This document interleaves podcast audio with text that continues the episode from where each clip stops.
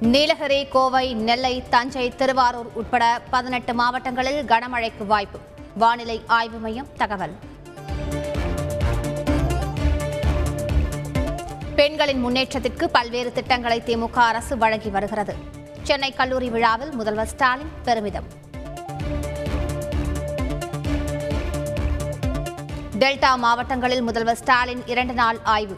சென்னையில் இருந்து விமானம் மூலம் திருச்சி சென்றடைந்தார்.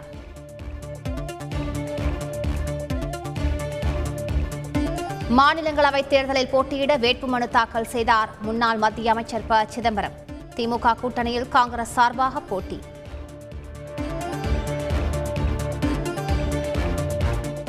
காங்கிரஸ் கட்சியின் கொள்கையை கண்டு அஞ்சுகிறார்கள். சிபிஐ அமலாக்கத்துறை விசாரணை குறித்து ப. சிதம்பரம் விளக்கம். முதல்வர் ஸ்டாலினுடன் முன்னாள் மத்திய அமைச்சர் ப. சிதம்பரம் சந்திப்பு. மாநிலங்களவைத் தேர்தலில் திமுக கூட்டணி சார்பாக போட்டியிடும் நிலையில் நன்றி தெரிவித்தார்.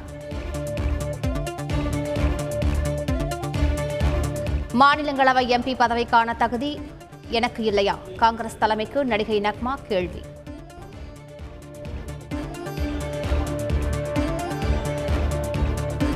திமுகவில் கட்சி நிர்வாக வசதிக்காக புதிய ஒன்றியங்கள் பிரிப்பு. இருபது மாவட்டங்களில் புதிய கடைகளின் பட்டியலை வெளியிட்டார் பொதுச் செயலாளர் துரைமுருகன்.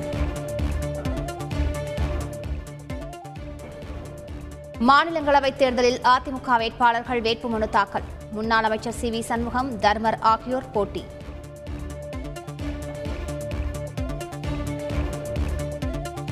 திமுக அரசுக்கு எதிராக அதிமுக சார்பில் திண்ணை பிரச்சாரம். அதிமுக ஒருங்கிணைப்பாளர் பன்னீர்செல்வம் இணை ஒருங்கிணைப்பாளர் எடப்பாடி பழனிசாமி தலைமையில் கூட்டத்தில் முடிவு.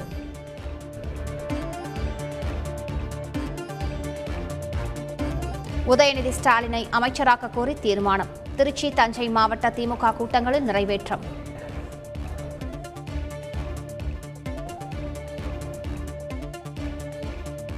திருப்பூர் ரயில் நிலையத்தில் எஸ்டிபிஐ கட்சியினர் போராட்டம்.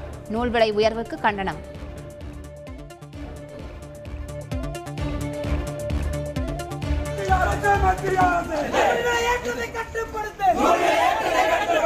நூல்விலை கட்டுப்படுத்து.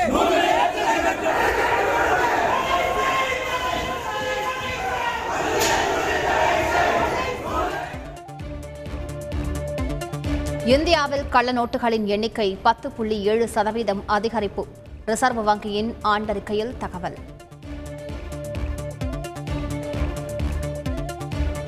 கொரோனாவால் பெற்றோரை இழந்த குழந்தைகளுக்கு மாதந்தோறும் நான்காயிரம் நிதி உதவி. பிஎம் கேஸ் திட்டத்தின் கீழ் வழங்கினார் பிரதமர் மோடி.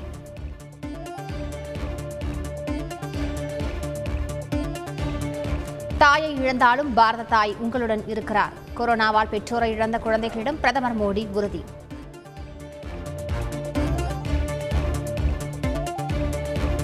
புதுக்கோட்டையில் கொள்ளை போன நாற்பது சவரன் நகை கேரளாவில் அடகு வைத்ததாக வாக்குமூலம். கைதானவர் அளித்த தகவலால் கேரளாவுக்கு விரைகின்றனர் தமிழக போலீசார். மதுரையில் தூய்மை பணியாளர்கள் காலவரையற்ற போராட்டம். மாநகராட்சி முழுவதும் நூறு டன் குப்பை தேங்கி கிடப்பதால் பொதுமக்கள் அவதி.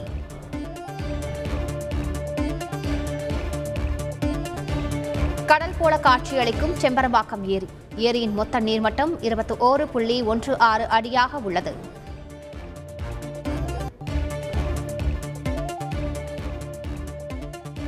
மேற்கு கடலோர பகுதிகளில் நாளை முதல் அறுபத்தோரு நாட்களுக்கு மீன்பிடி தடை காலம் அமல். கன்னியாகுமரி மாவட்டத்தில் விசைப்படகுகளை கரை ஒதுக்கும் பணிகளில் ஈடுபட்டுள்ள மீனவர்கள்.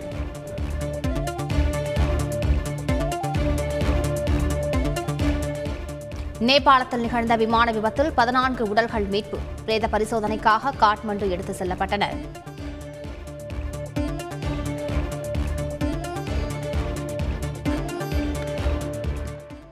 French Open grand slam tennis போட்டியில் காலிறுதிக்கு நடால் முன்னேற்றம் நாளை ஜோகோவிச்சுடன் மோதுகிறார்